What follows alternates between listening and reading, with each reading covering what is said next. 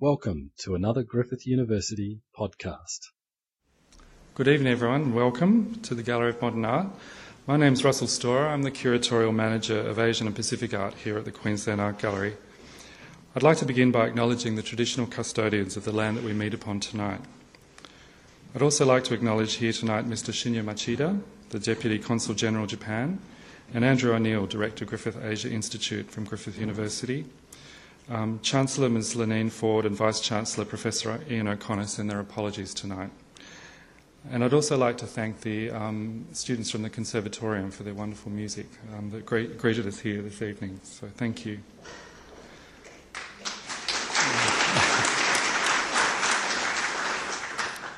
So I'd also um, like to thank Andrew and the uh, Griffith Asia Institute at Griffith University for their collaboration with the gallery on the Perspectives Asia program, which since 2005 has presented a bold and wide-ranging program of talks which investigate contemporary culture, society and politics in our region.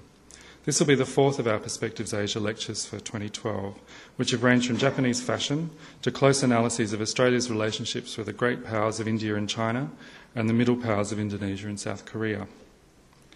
We're very fortunate to have Dr. Andrew Selth as our speaker for this evening. Dr. Selth is an adjunct research fellow at the Griffith Asia Institute. He has a PhD from Griffith and degrees in history and international relations from ANU.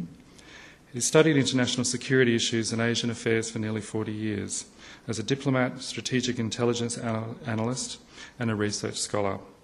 He's published four books and more than 70 peer reviewed monographs, chapters, and articles, most of them about Burma and related subjects, including the 2002 book Burma's Armed Forces Power Without Glory. Dr. Selth was a member of the Australian Department of Foreign Affairs for 14 years, serving as a diplomat in Burma, which sparked his interest in the country, the Republic of Korea, and New Zealand. In 1986, he transferred to the Department of Defence, where he worked primarily as a strategic analyst with the um, Defence Intelligence Organisation. In 2004, he was appointed Assistant Director General, Transnational Issues in the Office of National Assessments, Australia's peak intelligence assessment agency. He retired from the public service in 2006 and was awarded an Australian Research Council Fellowship the following year. The title of Dr. Selth's presentation this evening is Burma Watching, a retrospective, which will draw on four decades of close observation of this enigmatic country, as well as a wide range of academic and media sources. The recent shifts in Burma, or to give it its official name, Myanmar, have been extraordinary to watch, but difficult to interpret.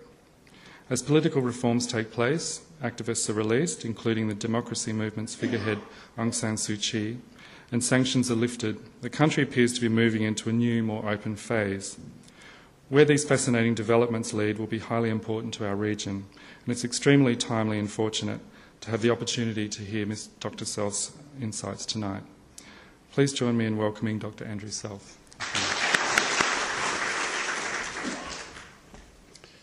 Thanks very much, Russell, and uh, thank you all for coming tonight. Over the past few years, Burma has rarely been out of the news. There have been countless stories in the papers and on television about President Thein Sein's reform program, which seems to hold out the promise of an end to military rule. The new political, a public political role of opposition leader Aung San Suu Kyi, the ethnic and religious tensions that continue to trouble Burma, and the international community's responses to all these developments. These are all serious issues worthy of our attention. Tonight, however, I want to talk about a broader subject, and that is public perceptions of Burma, how it's been seen by the outside world, and what factors have helped shape those images over the past few hundred years. I've been watching Burma, or Myanmar as it's now officially known, for nearly 40 years. As Russell said, ever since I was posted to the Australian Embassy in Rangoon in 1974. Looking back over that period, and well beyond, I've been struck by a number of recurring themes, and I want to look at three of them tonight. Firstly, from time to time, Burma has captured the public's attention, usually coinciding with major historical events. But generally speaking, it's always been at the outer edge of the popular consciousness, not just in Australia, but elsewhere as well. Secondly, descriptions of Burma particularly in the press and now on the internet, have tended to be characterised by extremes. Over and again, stark contrasts have been drawn between soft, romantic pictures of Burma and darker, much less attractive images. Both may have included elements of the truth, but as with all extremes, they are neither complete nor entirely accurate. As a result, and this is my third theme, for many years Burma has been little known and poorly understood. There have been exceptions, of course, but this knowledge gap has meant that popular perceptions of Burma have often been based, based on myths, misconceptions, and misunderstandings. All of these factors can be found in the public debate which has been conducted about Burma since the pro democracy uprising of 1988. Over the past 20 years or so, the country has attracted unprecedented public attention, yet it still tends to be portrayed in stark and, dare I say it, rather simplistic terms. Some very bold claims have been made, not always with supporting evidence. And in these circumstances, finding and understanding what some have called the real Burma has been quite difficult. Tonight, I'd like to sketch out some of these broad trends, using a range of sources to help illustrate the way in which perceptions of Burma have changed and remained the same over the years. And I'll close with a few brief observations about the state of Burma studies today. Perhaps the easiest way of showing how Burma has attracted attention, or not, over time, is with a few graphs. This one is taken from the National Library of Australia's Trove database and it shows the number of times that Burma has been mentioned in Australian newspapers between 1803 and 1954. As you can see, the level is generally very low. Uh, but there are a few significant bumps. Uh, the First Anglo-Burmese War of 1824 to 26 uh, shows a bump. The Second Anglo-Burmese War of 1852 uh, shows a bit of a bump. In 1885 to 6, the Third Anglo-Burmese War and the fall of Mandalay uh, shows another bump. In the 1930s, there was widespread civil unrest in Burma, and of course, then there was the Second World War, which saw a very high peak. And in 1948, uh, Burma was granted independence from Britain, which also showed a high level of uh, interest. But a word of caution this is not an infallible source. For example, if you enter Rangoon into the database, you get a massive spike in 1870. When I first did this, I spent some time searching through all the history books trying to find out what had happened in Burma in 1870 that might have attracted such an enormous level of interest in Australia. What did happen was that a ship called the Rangoon ran aground at Kiama, south of Sydney. and needless to say, this incident was widely reported in the Illawarra Mercury and picked up by the major daily newspapers. Even so, this is still a useful indicator of the generally low level of interest shown towards Burma by Australians over the past 200 years or so. If we look at global trends, we get much the same sort of pattern. This graph is compiled from Google's Ngram database, which is a word recognition tool created from 5 million English language books covering five centuries. Now, it also suffers from considerable weaknesses. For example, that's less than 4% of all the books ever published, but it has the benefit at least of going past 1958. And we can see bumps not just in the Second World War, but in 1962 there was a high level of interest when General Ne Win uh, posted his coup d'etat. In 1988, with the uh, pro-democracy uprising, that also is um, quite interesting. Obviously, the major historical events stand out in these sorts of graphs, but they demonstrate that as a general rule, Burma attracted little attention in Australia and elsewhere until about 1988, the Second World War aside. So, who was watching Burma before then and with what result? Modern Burma studies began with the first European contacts during the 16th and 17th centuries. In their ship's logs and private journals, early explorers described a society and a culture that was quite different from any they had encountered before. As foreign contacts grew and Burma was visited more often by traders, officials, and missionaries, these accounts grew in range and number. As you would expect, European writings on Burma increased greatly during the 19th century with the three stage conquest and annexation of Burma by Great Britain. This map was made in uh, 1871 and it shows the conquests of the coastal strip in the First Anglo Burmese War and what was then uh, Lower Burma uh, in the Second Anglo Burmese War. The, uh, the conquest of Mandalay and the annexation of the entire country took place in 1885. During the colonial period, intellectuals, scholar bureaucrats, and missionaries published numerous learned works. People like Gordon Luce, whose collection uh, of uh, books and other research materials are now held in the National Library in Canberra, described many hitherto unrecorded facets of Burmese history, archaeology, geography, anthropology, and natural science. Religious and linguistic subjects also received attention. Also, after the effective end of armed resistance to the British in around about the 1890s, travel up country was safer and made easier by developments in rail and river transportation. Burma attracted an increasing number of foreign sightseers, adventurers, and other travellers, whose accounts of Britain's picturesque new possession found a ready audience back home in Europe. British officials who had served in Burma began producing a steady trickle of memoirs and commentaries. In their own ways, many of these works were pioneering studies of a country that had hitherto been unknown to Western society. During this period, though, perceptions of Burma, including in Australia, were inevitably influenced by the politics, popular culture, and prejudices of the British Empire, which was then at the very height of its power. This is a photograph of the Chief Commissioner of Burma in the 1890s, Sir Charles Crosthwaite, standing outside uh, his headquarters in Mandalay with a few of his little helpers. While informative and entertaining, not all the publications produced around this time can be considered entirely accurate or objective. If we consider works produced since the beginning of the 20th century, they fall into two broad categories. Each represents quite a different way of looking at Burma. The first consists of writings, music, and art that emphasises Burma's exoticism and portrays it as a land of mighty rivers, swaying palm trees, golden pagodas, and gentle people.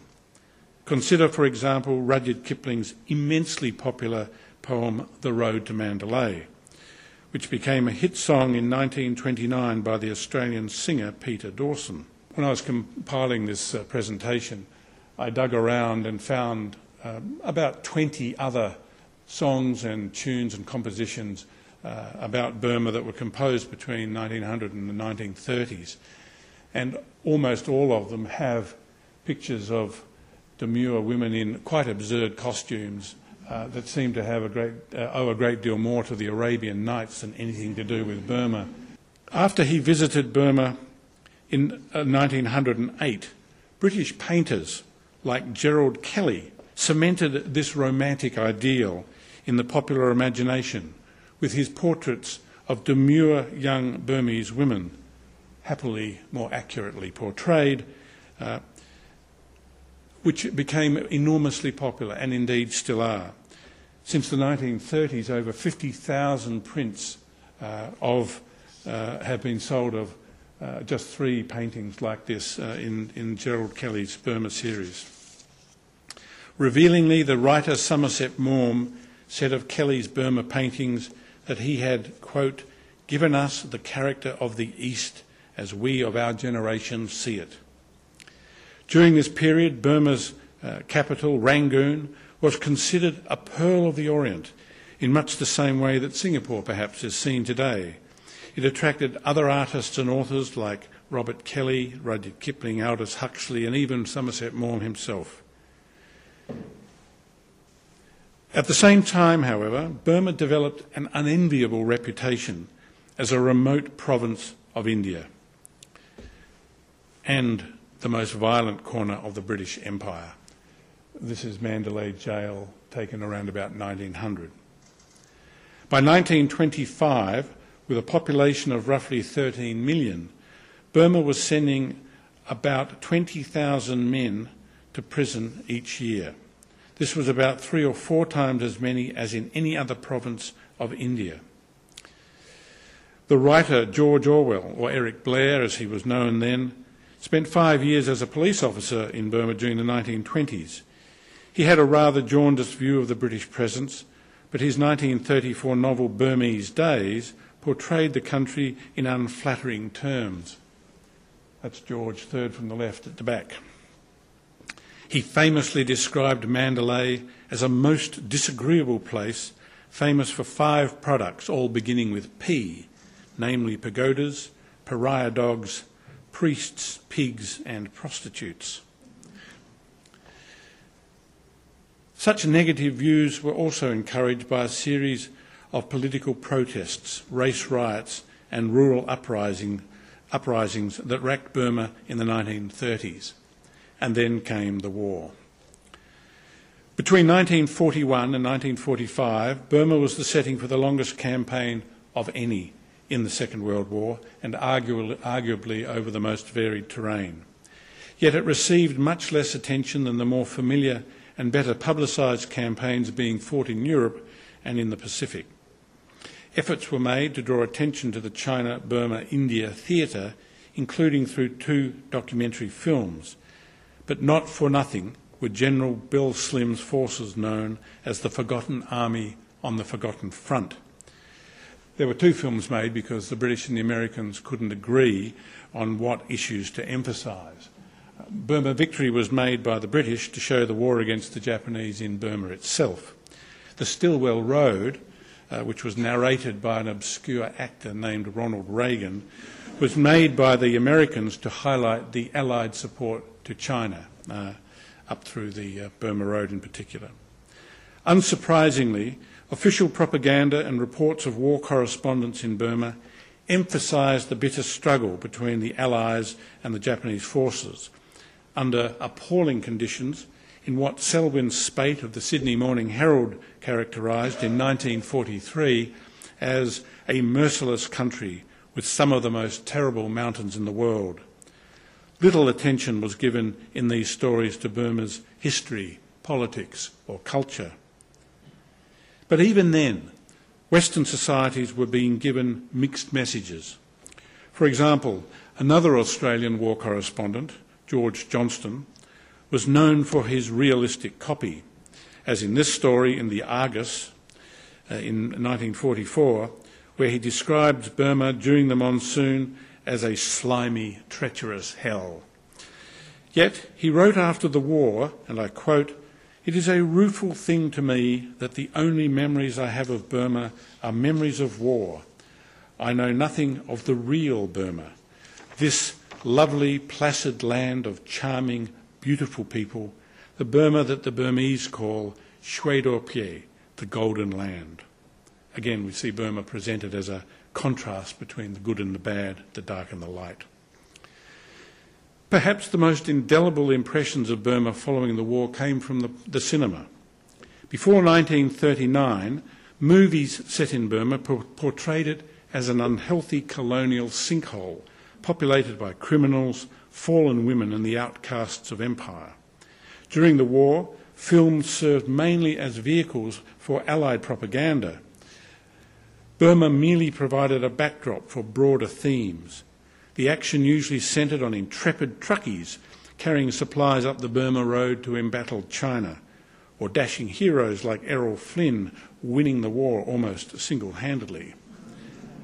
In fact, when Objective Burma was released in Britain shortly after the war, it provoked such an outcry from the veterans of the 14th Army that it was withdrawn from theatres after just one week. War correspondents often drew on cinematic images to describe what they saw in Burma like, and I quote, fantastic Hollywood like deluges of rain, according to Selwyn Spate. In fact, the National Library has a letter from Spate who wrote in 1944 that the jungle he encountered in Burma was honest to God Dorothy Lamour stuff. This was a reference to the movie Moon over Burma, which was released in 1940, starring the Sarong girl herself. After 1945, most movies set in Burma were war stories. You might remember The Purple Plain, uh, starring Gregory Peck, Yesterday's Enemy with a young Leo McKern, or Merrill's Marauders, starring the American matinee idol Jeff Chandler. There was a Burmese heroine in The Purple Plain, but none of these movies gave a very realistic portrayal of Burma or the Burmese people. The studios were still fixed on the idea of a beautiful country cursed with intolerable weather and inhabited by enemy soldiers, unfriendly locals, and savage animals. This was certainly the approach taken in Escape to Burma, a 1955 thriller in which Barbara Stanwyck played the manager of a teak plantation in what was described on the posters as the hot green hell of the Burma jungle. It contains a memorable scene in which the heroine encounters a chimpanzee, which of course is native to Africa, and an orangutan, which is only found in the islands of Indonesia. The locals were played by non Burmese extras dressed in bizarre costumes dreamed up by the RKO Studios wardrobe department. But I shouldn't be too critical. We cannot expect an accurate and balanced picture from commercial studios that are making movies for light entertainment and a profit. My point is simply that by presenting Burma in such a dramatic fashion, movie makers helped to perpetuate distorted images of the country among a public that had few other points of comparison which could help them get a more balanced and accurate perspective. Another reason why some outlandish notions about Burma persisted was that entry to the country was difficult and travel around it even more so. After the war, for example, Burma experienced serious political unrest and what Australian newspapers called the greatest crime wave in Burma's history. Also, following independence in 1948, Burma faced major insurgencies from several ethnic and ideological groups. For a period, the government was known as the Rangoon government, as that was the only part of the country that it effectively controlled. During the 1950s, Burma had one of the highest homicide rates in the world. Law and order of a kind was eventually restored, but after General Ne Win's military coup in 1962, entry visas were restricted to 24 hours. Seven day visas were introduced in 1970, but several insurgent groups were still active. And as I can recall from my own time in country during the 70s, a large proportion of Burma remained off limits to all foreigners and to many Burmese. After 1988, the new State Law and Order Restoration Council introduced two week visas, increased in 1989 to one month visas. Attracted by the prospect of greater foreign exchange, 1996 was declared Visit Myanmar Year. However, opposition groups both inside and outside Burma strongly discouraged tourism, and the number of visitors to Burma that year barely reached 100,000. The government was aiming for half a million. The practical outcome of all these problems was that Burma remained known to relatively few. Even good books on the country were hard to find. Before 1988, Burma was largely neglected by the academic community. The difficulty of gaining access to primary sources and reading them in the Burmese language tended to deter all but the most dedicated researchers. Also, after the 1962 coup, outsiders wishing to study the country were viewed with suspicion. Even if scholars and students could get visas, fieldwork was very difficult and access to reliable data was almost impossible. Between the 1950s and the late 1980s, relatively few serious studies of Burma were published in the major Western languages. Occasionally, travel books featured a chapter on it, but they tended to deal only fleetingly with the state of the country and its people. Occasionally, there were stories in the news media about particular developments, but with some notable exceptions, and some of us pine for the old Far Eastern Economic Review, these items tended to be very short, lacking in nuance, or simply inaccurate. Indeed, the rather sensationalist nature of many press reports simply added to the myths and misconceptions about Burma that were already lodged in the public mind. I recall that when I was about to uh, go on posting to Rangoon in January 1974, I looked around for a guidebook that, that could tell me a little bit about the place where I was going. Uh, I was both disconcerted and excited to learn from one of the very few guidebooks available that I was going to an unknown paradise. Uh, emphasis on the unknown. This situation changed dramatically in 1988, however, when the widespread civil unrest in Burma became front page news around the world. The advent of a new military government with more open economic and foreign policies, and the rise of an indigenous opposition movement led by charismatic Nobel Peace Prize winner Aung San Suu Kyi, ensured that Burma featured much more often in the international news media. Also, in the years that followed, there developed a global network of exiles, human rights campaigners, and other activists determined to keep Burma alive in the minds of the international community. They lobbied hard for attention to be paid to the situation there. They were assisted by NGOs such as Human Rights Watch and think tanks like the International Crisis Group, which, albeit from completely different points of view, published detailed analyses of Burma related issues. As a result of all this effort, over the past 24 years, there's been a remarkable resurgence of interest in Burma among foreign officials, scholars, and commentators. There's been an outpouring of publications on almost all aspects of Burmese life. In fact, the Griffith Asia Institute is about to release a bibliography of Burma that lists 928 books and reports published in English alone since 1988 and that doesn't include all the academic articles uh, or articles posted on the internet. This increased level of interest has been matched by a much greater awareness of Burma among the general population, prompting the publication of numerous works designed mainly for the mass market. In addition to magazine articles, these have included travel guides, collections of photographs, even cookery books. And Burma is even becoming popular as the setting for novels of all kinds. The increased attention being given to Burma since 1988 has been welcomed by many, but it has brought with it a number of problems. Firstly, there is no escaping the fact that in terms of quality, the publications about Burma produced since 1988 have been a very mixed bag. In part, this can be put down to a lack of familiarity with the country and the difficulty of finding out what is going on there.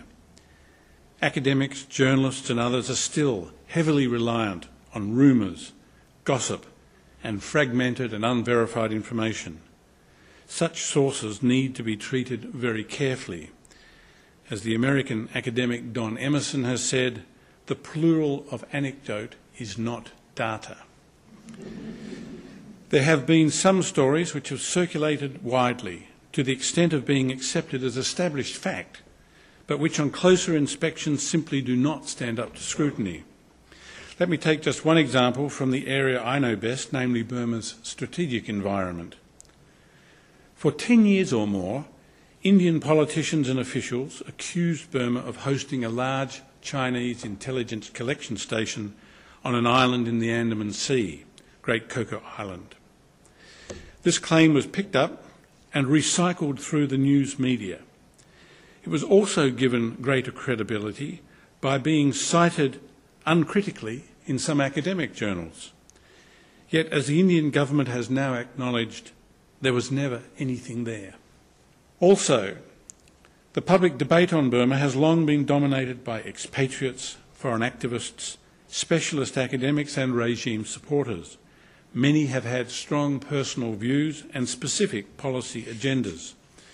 This has led some to select, distort, or even hide certain facts in order to influence public opinion. As you would expect, advocacy groups of all persuasions have interpreted the available material to promote their own causes. Governments are not immune from such considerations. Some states have been quite blatant in twisting the evidence to suit their own national interests. Even in democratic countries, politicians have been sensitive to domestic opinion on issues like the house arrest of Aung San Suu Kyi or human rights abuses in Burma. This has encouraged some public figures to highlight the failings of the military regime and to ignore or at least play down facts deemed harmful to the opposition movement. Just to give you one example, in all the criticisms made of the Burmese regime's uh, use of child soldiers, few politicians or commentators uh, have also acknowledged that many of the uh, armed ethnic groups also have child soldiers in their ranks. Another ingredient in this volatile mix has been Burmese expatriate news media organisations such as the Irrawaddy magazine, Mizzima News, uh, and the Democratic Voice of Burma, and so on. They have been quick to embrace modern technology. Together with some independent filmmakers, they have been able to smuggle news and images out of the country, for example, during the so called Saffron Revolution in 2007, which gave rise to Burma VJ. In this way, they helped shape international perceptions of the military regime on a wide range of issues, ranging from forced labour to the plight of the ethnic communities to Burma's possible interest in acquiring weapons of mass destruction. And movies still play a role. Two in particular, Beyond Rangoon, which was released in 1995, and Rambo, which was released in 2008, were produced as much to send a political message as to make money. In both cases, their directors admitted that they wanted to influence popular opinion about Burma and to do so they used the tried and tested technique of portraying Burma in terms of contrasting extremes. With beautiful scenery serving as a backdrop, the brutality and ineptitude of the military government was juxtaposed with the courage and stoicism of the Burmese people. Inevitably, these sorts of political campaigns did not go unchallenged, and not just by the military government. Some independent commentators felt that anti-regime activists, both inside and outside Burma, were promoting a crude, misleading and one-dimensional view of the situation in the country. For example, in a history of Burma that's just been released, two quite eminent Burmese scholars, both at foreign universities, I might add, have claimed, and I quote, a quite different and largely imaginary Myanmar, Burma, exists in the cyberspace of foreign countries with little or no correlation to the real Myanmar seen on the ground in the country. Modern Burma studies have also been complicated by the highly charged atmosphere that has surrounded the consideration of policy responses by foreign governments and international organisations. In a situation that's reminiscent of the ideological and academic tensions that blighted Soviet and China studies at the height of the Cold War, Burma studies has become politicised and highly polarised. Just to give you an idea of what I mean, after 1988, the Burma watching community split into two broad camps. While their long term goals were very similar, namely democratic government and an end to human rights abuses, one camp argued for the imposition of harsh political and economic sanctions against the military regime, the stick, while the other argued equally strongly for a policy of engagement and dialogue, the carrot. Some of these arguments have generated more heat than light. Even the choice of Burma or Myanmar for the name of the country has come to be seen by many to denote a partisan political position. Perhaps the greatest influence on popular perceptions of Burma since 1988 has been Aung San Suu Kyi. As the United States scholar David Steinberg has noted, she is viewed as an international avatar for democracy, or as Time magazine put it last year, a beacon of freedom in a country that has none. She has become an icon for all of those, both inside and outside Burma, who wish to see far reaching political, economic, and social change.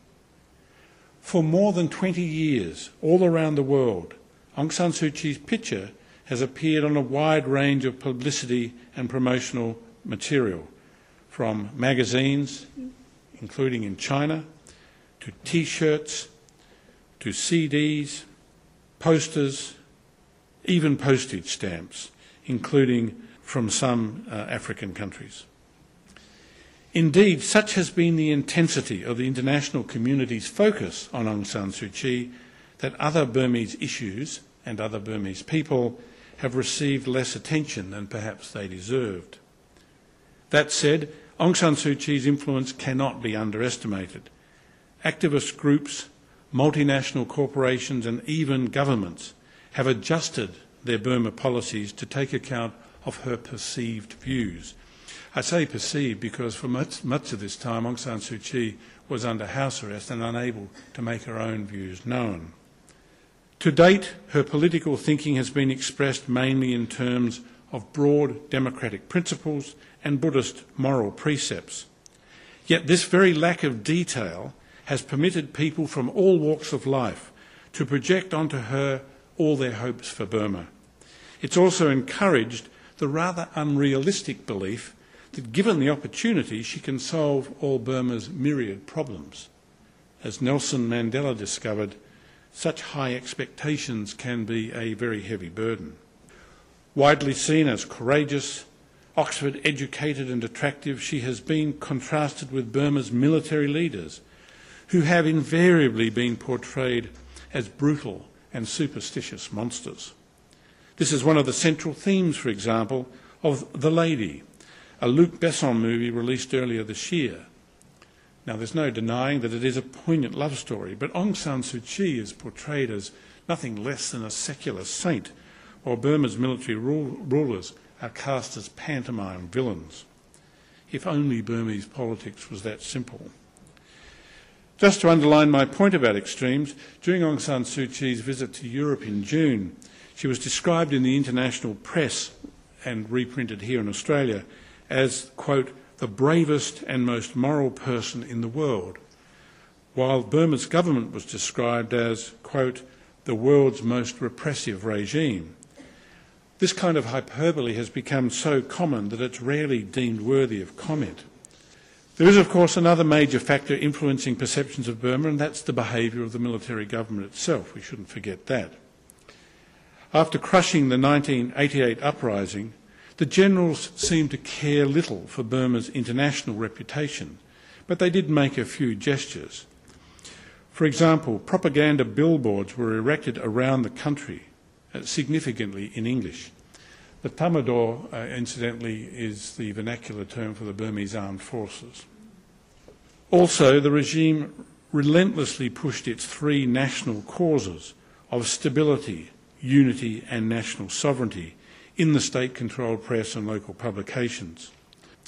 These are all around the country, everywhere you drive, and significantly in English. The other thing I should point out is in the state controlled media, uh, the government has been very keen to promote what it calls its four political objectives, four economic objectives, and four social objectives.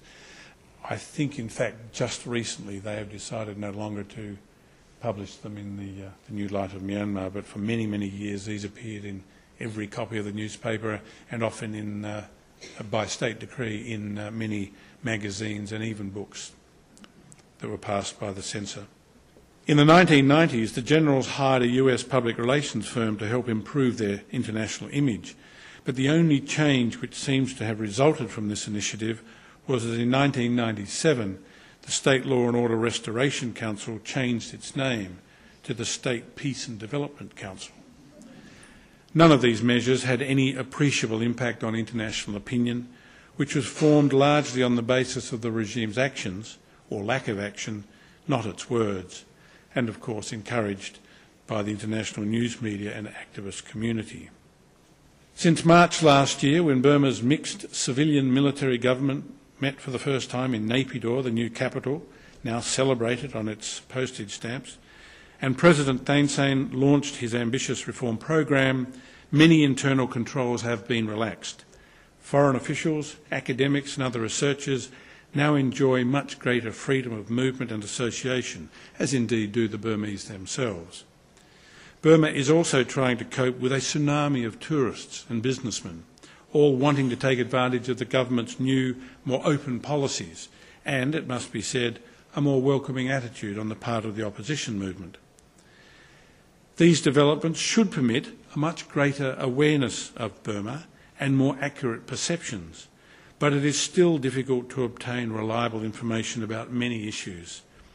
And there's still a tendency in some quarters to speak and write about Burma in terms that, consciously or unconsciously, keep alive some of the old myths and misconceptions. We still need to be cautious about accepting all we read and hear. Many questions remain unanswered. Even now, there are strong differences among Burma watchers over such issues as the future of the reform program, the President's motives, the role of the armed forces, attitudes towards the ethnic and religious minorities, Aung San Suu Kyi's ability to broker real, meaningful change, the cohesion of the opposition movement, and the role of the international community, to name just a few. After a visit to Burma in 2000, the British intellectual Timothy Garton Ash referred to what he called Burma's fiendishly complex problems and the difficulty of solving them. There are now real grounds for optimism, but following recent political developments, many of these problems have become even more difficult, as Aung San Suu Kyi herself has acknowledged. We need to remember that it is still early days and in the reform process, and the political situation remains fluid. Burma still faces enormous challenges.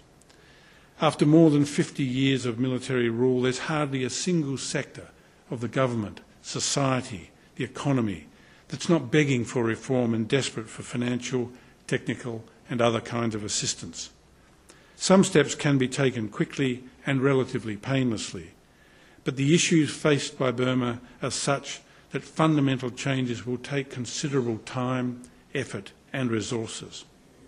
To my mind, one important way in which Burma Watchers can assist in this process is to provide policymakers and members of the public with objective, balanced, and evidence based analyses to help try and dispel the myths and nurture a more sophisticated understanding of this fascinating but deeply troubled country. For only then will we all be able to know the real Burma, whatever that is. Thank you very much.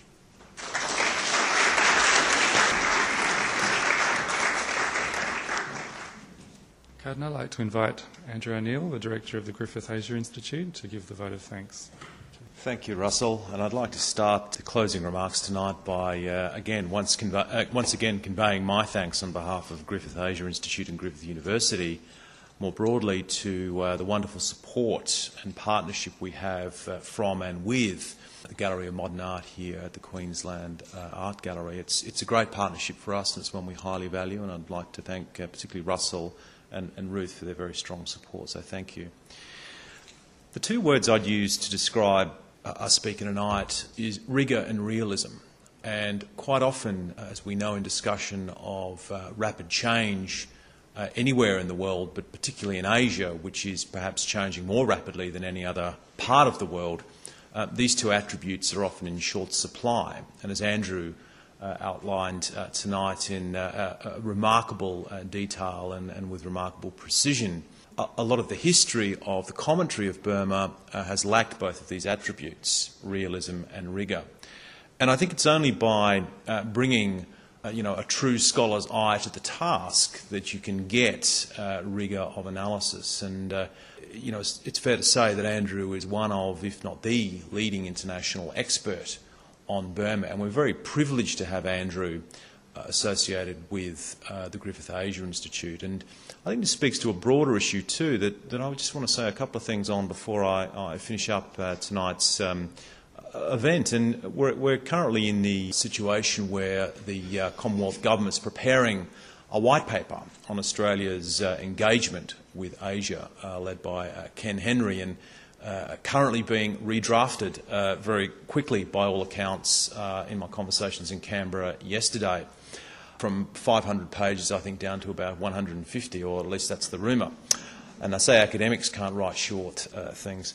Um, but, but it speaks to the, to, to the, broader issue, I think, of Australia's, Australia's challenge, and that is to maintain, uh, not just retain, but maintain uh, a kind of expert base in area studies, in, in country studies. And, um, you know, I think in a sense there are more people looking at Asia today in terms of, of a kind of system-wide, as a system-wide phenomenon, if you like, looking at trends across the region. and I guess I fall into that category. But it's really important to, to keep in mind the importance of an inside out approach to the region and understanding individual countries, not just in, in a kind of contemporary context, but as Andrew illustrated tonight, from a deep historical perspective as well, uh, and not just through one discipline. Okay, uh, I think Andrew's presentation tonight uh, roamed across various disciplines, and I think that was the real strength and depth of the presentation tonight was its breadth of, of analysis. So, Andrew, many thanks for tonight. It was a great uh, educational experience, and uh, it only remains to me to, to finish by another shameless plug for a Griffith Asia Institute product. As Andrew mentioned, uh, his uh, tour de force, uh, one of his many tour de forces, if that's the right phrase to use, is a select bibliography of uh, really Burma studies since the 1988 uh, uprising, and that will be, as this says, out soon and available uh, on, I think I'm, it's fair to say, on the Griffith website as well as uh, hard copies as well. So, Andrew, look, many thanks for tonight, and thank you for your continuing education of not just people here tonight, but of Australians about Burma. So, thank you. Thank you. For more Griffith University podcasts, go to www.griffith.edu.au forward slash podcasts.